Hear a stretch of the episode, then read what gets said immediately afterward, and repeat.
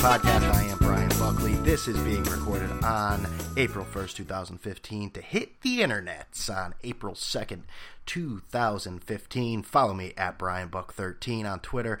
You can listen and subscribe to the podcast on iTunes, TuneIn Radio, and YouTube. Hello, everyone. How are you? It is April 1st, April Fool's Day. Insert terrible joke that's been retweeted a million times to try and tell your friends, which isn't funny. How is everybody? The weather is getting warmer. Baseball is. I say this all the time. It's it's upon us, but it really is this time. This Sunday, the first game of the year, the St. Louis Cardinals take on the Chicago Cubs in a I don't want to use the word dilap. Uh, I will, I will use it. Dilapidated Wrigley Field. How many people will it hold? Bleachers can hardly hold anyone. They'll be ready at some point during the season. Forget about that, right? Why would you want to worry about the team, the, the stadium that actually houses the fans where your team plays? But regardless, the weather is getting warmer. There was a large, uh, fiery ball in the sky today called a sun, which radiated warmth. It was still cold, but I felt spring. I could smell spring, like like when you smell, eh, you could smell rain coming in the summer, and it hits the pavement. I'm, I'm the uh, I'm the weather sniffer the weather sniffer. Uh, even though my I, I got my wife trained, she still asks to see if it's okay to turn on the heat. Uh, maybe in almost an embarrassing eh, or or remorseful way of asking, "Is it okay?" I and it's this has been instilled in her by me, and it's been instilled in myself by my loving parents, who they're the Buckley Manor is affectionately known as the ice box, and for good reason. There, the heat is quite a luxury there. I mean, it's it's it's not uh, ruled with an iron fist, but the word is known that the icebox rules supreme. So, keep that in mind. My my wife has actually told her 86 year old grandmother that I refuse to let her, as if there's some sort of dominating heat control in the home. I I don't know what to say there, but we have a few things to talk about today. We are going to talk about baseball. Uh, I, I, decided to split the previews of the divisions up. I don't think anyone want to listen to a podcast where I just name names. He named names, uh, names, uh, names, stats, everything. No one wants to listen to that. They'll fall asleep. That's not very interesting. So we're going to go division by division. If we get to the NL West three weeks from now, so be it. Who really cares? We'll start with the AL East today because that's my specialty. That's my specialty. We will we'll talk about some other things. We'll talk about things I'd like to complain about.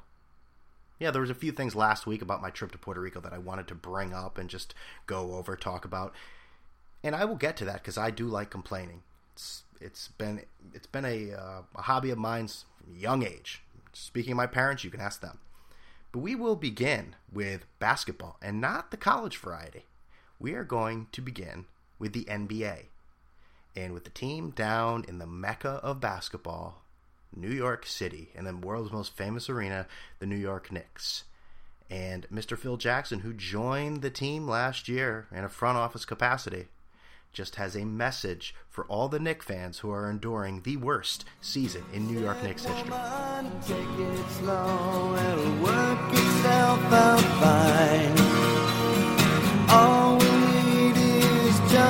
Little patience. 69 years of existence, the New York Knicks have never had a record as bad as they do now. They have never been as awful and pathetic, even throughout all the years, through the Isiah Thomas years, through any of the post Ewing era. Has it been this awful in the New York Knicks franchise? Now, team president Phil Jackson has arrived on the scene. Well, he arrived 13 months ago.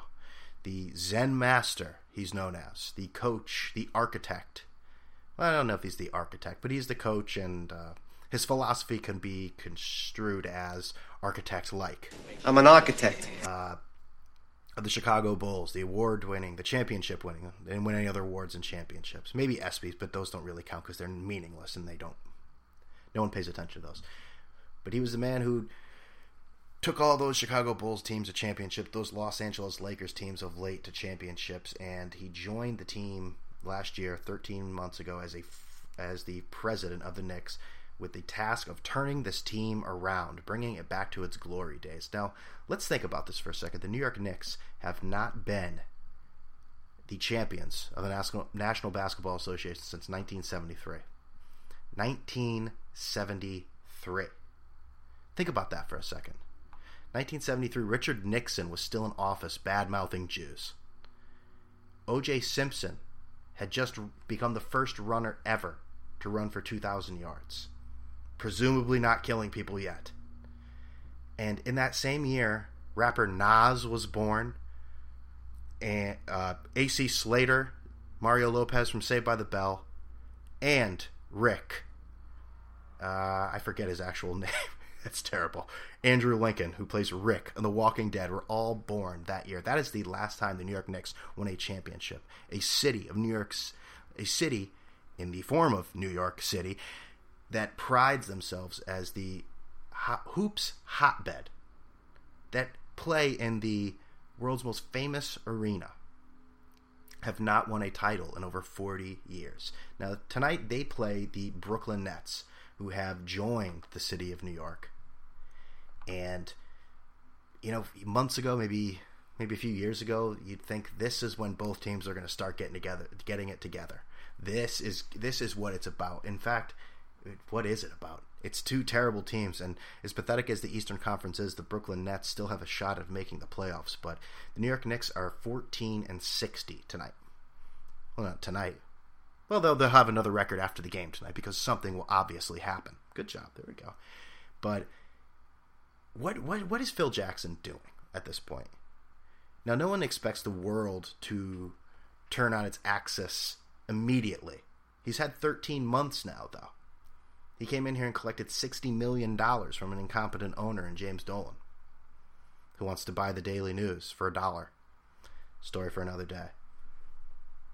So, what exactly is he doing? Well, what he's doing is telling everyone to just calm down. You know, calm down. He's got it under control. Everyone, relax. Just relax. Like Aaron Rodgers, relax. Knick fans don't want to hear that. Knick fans have gone through over 40 years of relaxing. And this guy, who has an ego the size of New York City, comes home, quote unquote, as he was a former player on those last teams that won a championship. Let's forget. Let's not forget that fact. That's how long it's been.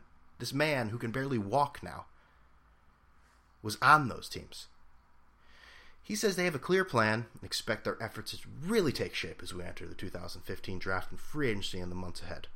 I ask you to remain optimistic and hope you will join us on a continued journey as we build a team that once again reflects the spirit of being a New York Knick.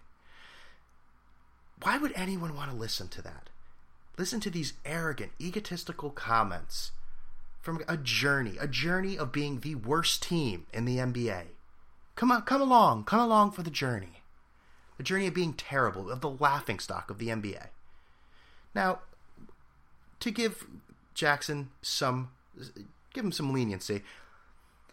Although I don't agree with the signing of Carmelo Anthony long term, he was a major player on this team and he had shut it down for the season after he put on a rousing display in the All Star game that will live to the test of time.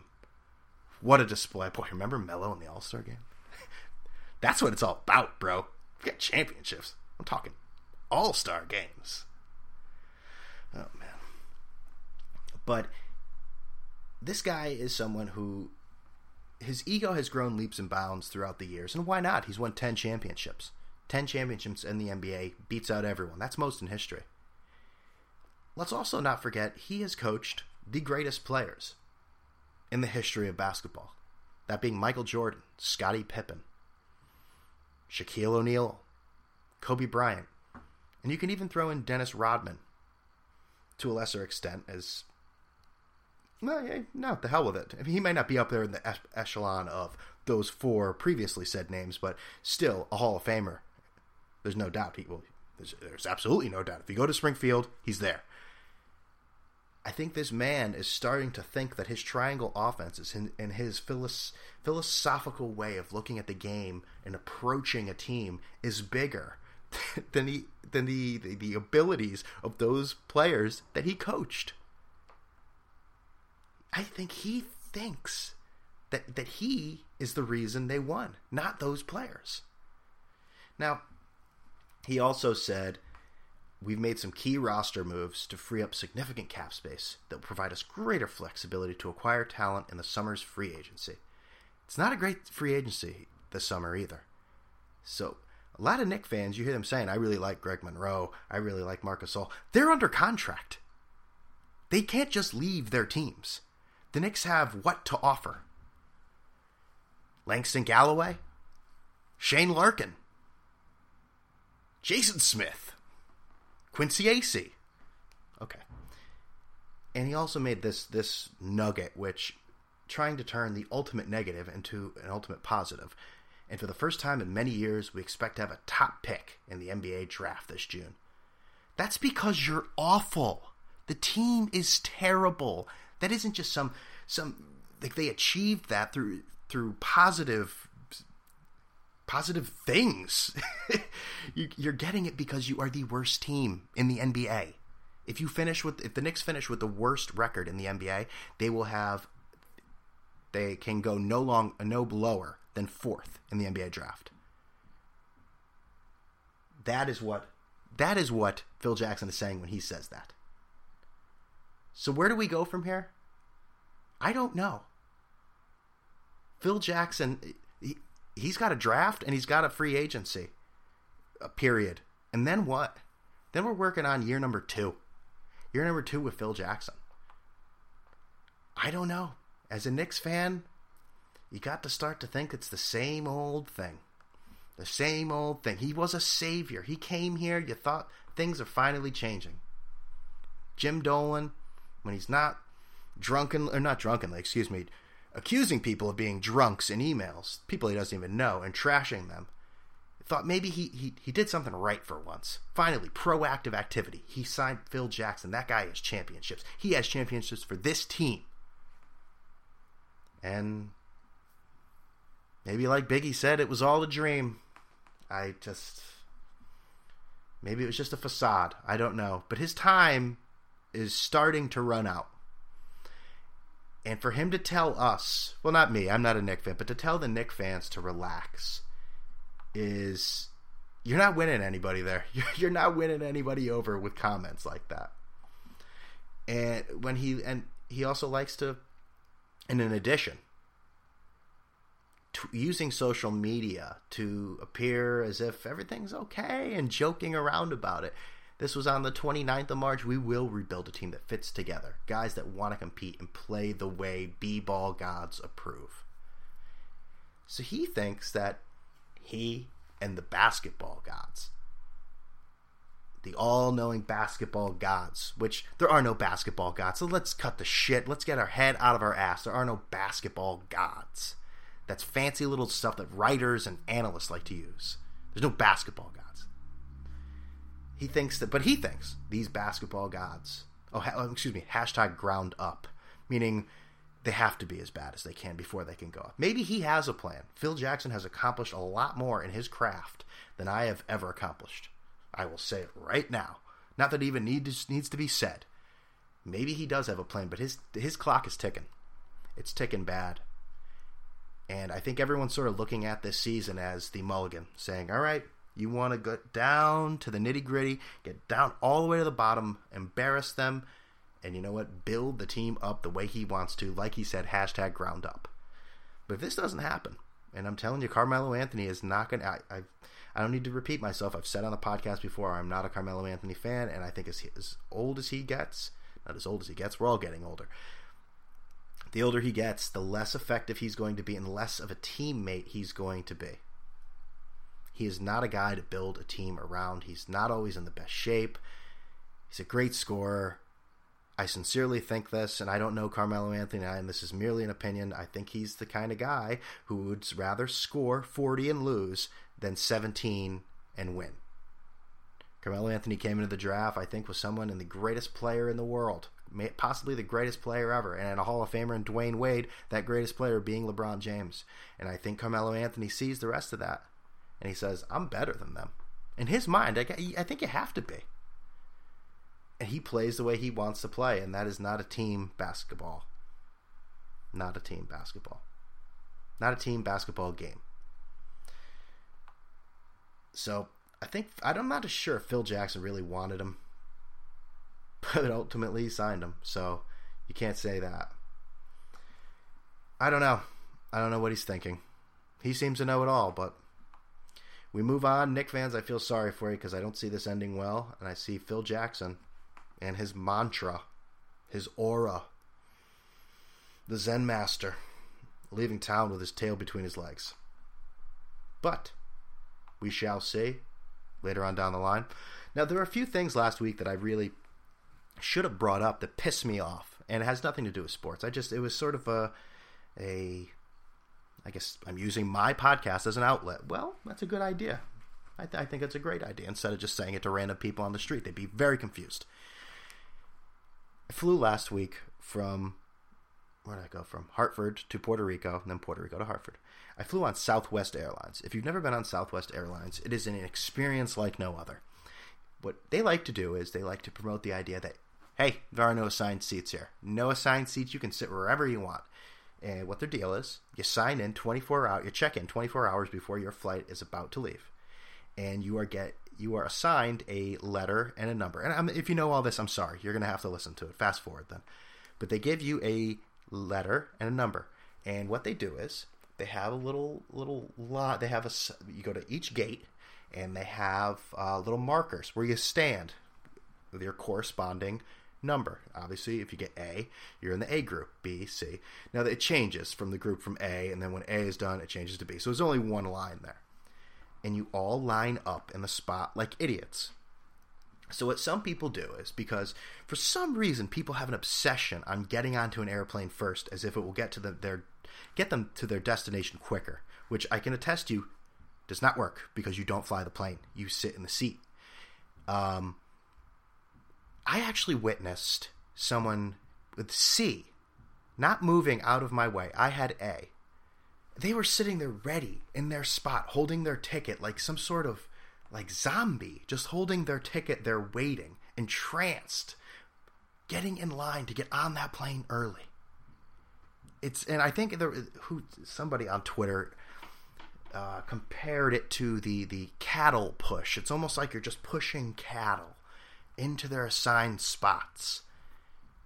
And yeah, that happens eventually on a plane, anyways. But it, it's such a hectic process that is not worth the, the, the reward at the end.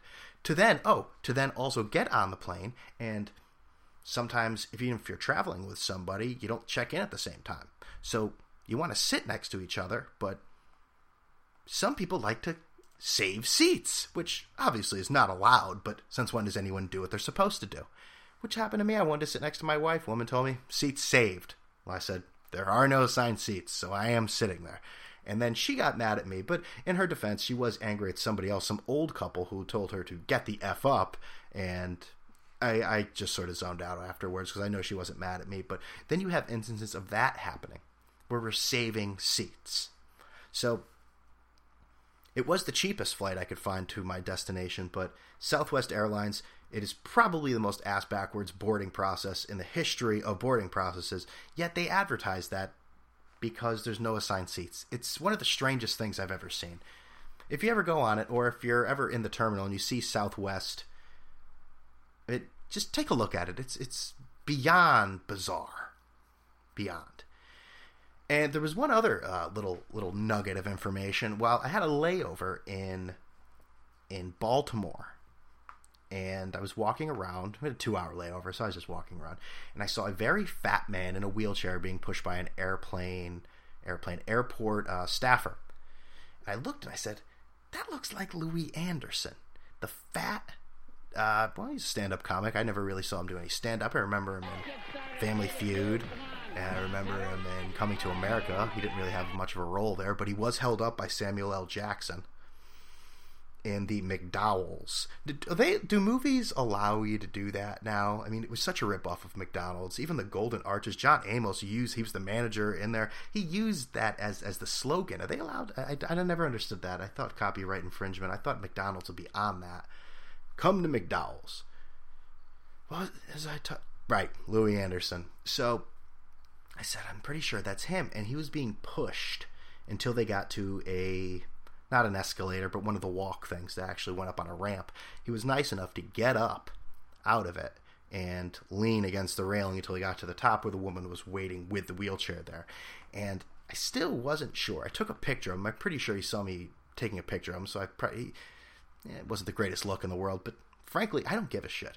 So he then made a a, a, fan or someone who was thought it was him came over to him and I heard him talk. There was no doubt about it. It was him. And I'll tell you what a pig.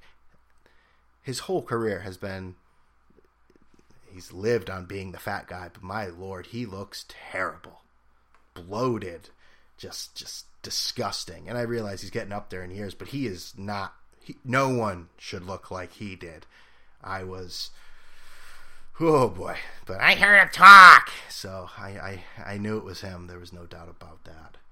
So that was my experience. I just wanted to share that with you. Southwest, Louie Anderson. You needed to know about both. You've heard about them. You're better for it. And what else we have going on here? Right, the AL East. We're going to talk about the Major League Baseball starts next week for all teams.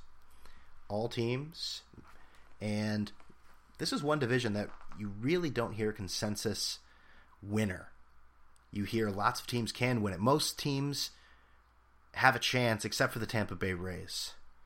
Uh, that is a team that has been decimated by departure. Andrew Friedman, their general manager, goodbye. Their manager, Joe Maddon, goodbye. Their outfielder, Wil Myers, goodbye. Starting pitcher last year was traded, David Price, goodbye. Ben Zobrist, utility infielder, goodbye, and outfielder. And what does that leave? Right now, that leaves Evan Longoria in a very, very lonely place. And their big pitcher, Alex Cobb, he's hurt. I don't know how serious that is. He was to be the opening day starter. And so I'm not. Very, and when did opening us announcing opening day starters like three weeks before the season? When did when did that start becoming a thing? Who cares? You know what I care when the opening day starter will be? Opening day or maybe the day before. Who, why does everyone feel the need to announce that as if that's some sort of I don't even know what it is. It's like a bragging competition. We, yeah, where he's starting. What is that? That's a that's a trend I don't like. And I'm putting my foot down. Did you hear it? It's officially down. But the Rays are going to be the one team that's completely out of contention. The other teams in the division the other four teams all have a shot, in my opinion. All have a shot. You have the New York Yankees, which I've spoke about on the podcast, but I'll do it again. They are a team that, if everything goes right, they may be pretty good. But the injury concerns on that team uh, in every facet of the game, and they're already starting. Brendan Ryan hurt himself, which why is he on the team? And Stephen Drew may be moving to shortstop as Didi Gregorius is already hurt. The DeGregorius thing, the Yankees are saying he will be ready for opening day, but Stephen Drew is going to be slotted in there. And what many people are wanting, the rookie, Rob Refsnyder, to be playing second base. He may be getting some more reps. I don't know if he's going to make the team. But those are the least of their concerns when it comes to injuries. You have Mark Teixeira, who's a walking, and I mean, if you if you don't know about Mark Teixeira's injuries, then I, I, I don't know what to tell you. Uh, Alex Rodriguez, who knows what you're going to get out of him? Who knows how his body is going to? He's not going to play every day, but who knows how his body is going to hold up in a 162 game season? You have an outfield of Jacoby Ellsbury and Carlos Beltran, who are both entirely made out of glass, and a stiff wind will probably paralyze both of them. Brett Gardner is well, he can he he can get injuries on. He gets just as many injuries as the normal baseball player does. You got to hope for bounce back years from a lot of these guys. Teixeira, Beltran, McCann catching. And the whole pitching staff, we haven't even gotten into that yet. The pitching staff of CC Sabathia, of Michael Pineda, of Masahiro Tanaka, a ticking time bomb in that elbow that will explode, and we all know it. You have Chris Capuano, who's already hurt, I believe, which he's on his last leg anyways. and you bring in Nathan Eovaldi from the Miami Marlins, you traded Martin Prado for. Now, I don't know how much you're expecting from Eovaldi. At the very least, you want him to eat innings. You want him to do something, get 200 innings to, to make this team go. And in the bullpen, you you got to think they have a decent bullpen, but Betances has been struggling. I don't want to get too big into numbers of spring training because spring training is spring training, spring training, spring training, spring training. Uh, so I don't know where the Yankees will finish. I don't think they'll be last. I don't think they'll be first. So the other three teams we've talked about the we've talked about the Boston Red Sox on this podcast before. Their hitting has improved. You have a healthy you have a healthy Dustin Pedroia. You bring in Pablo Sandoval, which you worry about his weight. He's a pig, and one of these days it's going to catch up to him as he's getting older. You get older, that piggishness when you keep when you when you eat out of a trough, you're a pig, and he may be eating out of a trough soon. Eventually, that weight's going to catch up to him. Who knows if it'll happen this year? But the Red Sox are playing with fire there. Well, they've signed him to a contract. They know what they're getting into. Hanley Ramirez probably never lived up to the hype as a rookie with the Miami Marlins, Florida Marlins at the time, but still a solid player. I still think he's only like 30 years old. I'd have to double check that one. Red Ticket Blues. Uh, but you still have a good team there. Mookie Betts is a center fielder. They're expecting a lot of great things out of. Like I said last time, Christian Vasquez may be out for the year. Uh, their catcher, so that's a question mark as well. A lot of guys, a lot of, lot, lot of scouts, a lot of uh, pundits, pontificators, prognosticators.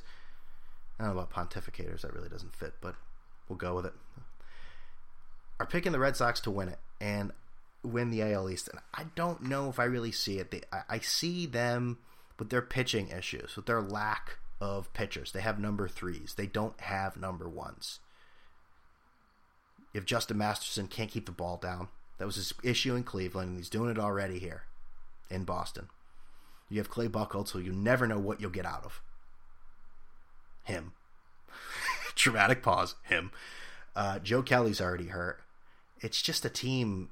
It reminds me a lot of the Texas Rangers of the late 90s, early 2000s, where they load up on hitting. Load up, stock up, big bats, beat the hell out of you. And pitching that is just god awful. God awful pitching. I don't know. We'll see what happens with them. And these, I, I, I think I'm going in a row here. I feel people think that Boston's going to be in a row in order. Tampa's going to finish last. I think the Yankees, Red Sox could flip flop for for the next spots. The top two are the Orioles and Blue Jays. Now, the Orioles are a team that a lot of people think will finish number one in the AL East. I frankly am not really seeing it. I think last year they overachieved and they've lost pieces from last year. Nelson Cruz, who actually led the Major League Baseball in with home runs last year with 40 home runs. But I've said it again, they were all on steroids. 40 home runs led Major League Baseball last year. He's gone. He's with Seattle. Nick Markakis, longtime Oriole, has left town as a free agent as well. And now they still have Manny Machado. Hopefully, they'll have him healthy as he missed a good part of last year with a knee injury. He says he's fine. We'll see there. Chris Davis, the hard hitting first baseman, will also be back. Now, he was suspended last year for substance, a PED violation, but in reality, it was a. Uh, what's the uh, medicine? Sherman has it. Richard Sherman has it too. Jeez, like it's on the tip of my tongue and I can't think of it. Uh, ah, ah, what the hell was it? Jeez, it's not important, but he now has a prescription so for so he's good to go.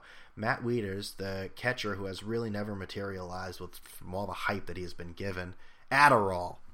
You. Um, got it. You didn't think I'd get it either, did you? But I got it. I got it. He, uh, all right, right, Chris Davis. So he's also hurt, and who knows when he'll be back? Probably, hmm, I don't know when exactly, but he will not start the season season for the Orioles. This team, I, I, I just I don't see it. I don't know. They didn't really add that many pieces to make them that much better. They have a pitching staff that's that's pretty decent. Uh, I mean, but you're taking those numbers. You're taking those numbers out of those numbers from Cruz and Markakis out of that lineup. I just don't see where they're going to be able to do what they did last year. I don't know. I I feel like they'll they'll be okay. I still think they you have a manager in Buck Showalter. Well, people can people can debate how much managers actually mean in the game. I think Buck Showalter's track record has shown that with the Diamondbacks, with the Rangers, and now the Orioles, that he does make a difference. He turns teams around.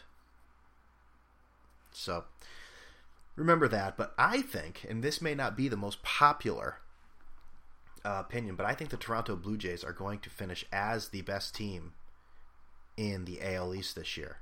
Now, they are perennially a team that always looks great in March. They even look good in April, May, maybe even June. But July, August, they they start to falter, and you know they usually hang around, but not really seriously in the wild card race or division race, and then it ends. So I'm sorry, I'm getting a pop up on my computer here in my headphones. Excuse me, that's not professional. Uh, but the Blue Jays, what they did was they still have a great, they have great hitters in Jose Bautista and Edwin Encarnacion. Injury problems, uh, you know, they, they haunt Bautista all the time. And uh, also their shortstop, Jose Reyes, who makes a living on his feet, also sitting on his ass from the DL because of those feet issues. They traded Brett Lawrie and brought in third baseman Josh Donaldson from the Oakland A's, which that is an upgrade.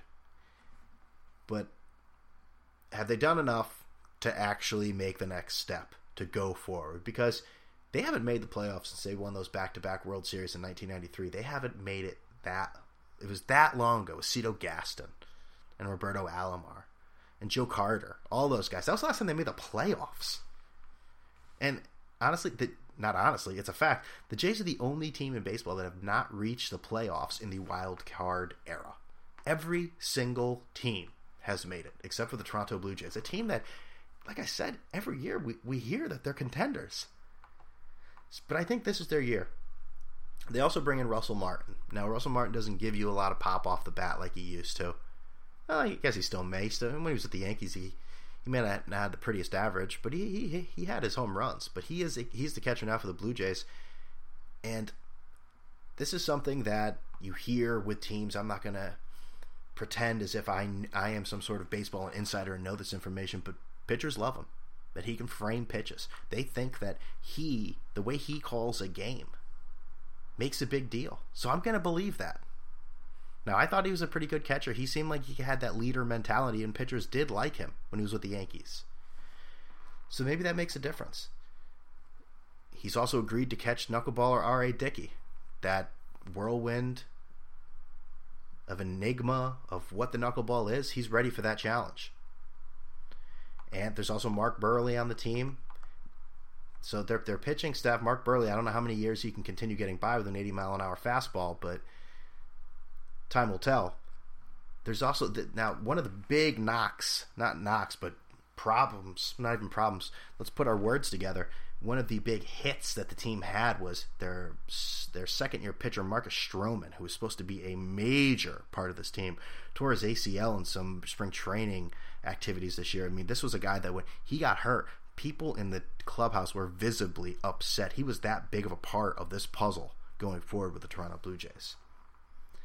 But it looks like they they're relying a lot on two very young pitchers. Two very young pitchers in Aaron Sanchez and Daniel Norris. Daniel Aaron Sanchez and Daniel Norris. Both very young. They have a total of one major league start between them.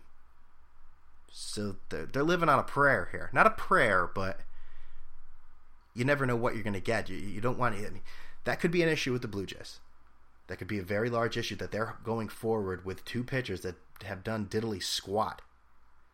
But I think I think that that this team can make the next step. And there's another reason I think they can make the reason I think that they're going to take this this uh, this division is because it's so ordinary. In a, in a strong year, I don't think this team would have a chance. But I think with what is in this division, with the Orioles, Yankees, Red Sox, and the lowly Rays, I think the Blue Jays have emerged from the top, and they will win the AL East. That is my prediction. I don't want to say who I'll win, the, who I think will win the wild card, because we have to talk about the rest of the American League, and we're not going to do that today because you've listened to me long enough. Before we speak again, it looks like oh, I'm at 35 minutes. Wow, I really rambled, huh? Are you still listening? Is anyone still here? Hello. Uh, basketball will have ended.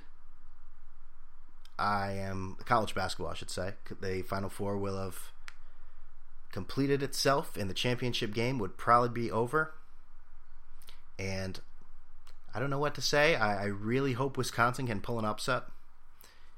Uh, I hope that for whatever reason, and I rip Calipari. If you listen to the last podcast, I ripped him a lot. I rip him a lot all the time. It's it's a hobby of mine. I've done it forever. It, I feel like it's in my blood to rip that man. But at the same time, you have to give him all the credit in the world because what he does for the team on the court, forget how he gets the players. Once they're there, he knows what to do. He knows what to do. And I wish Wisconsin luck because I do not want to see Kentucky win. Maybe that's not very professional of me, but I don't care. That's what I want to win. And so, with the words of reggae legend Jimmy Cliff, who turned 67 years old today, just remember, it doesn't matter how big you are, Anybody can still fall. I'm out of here.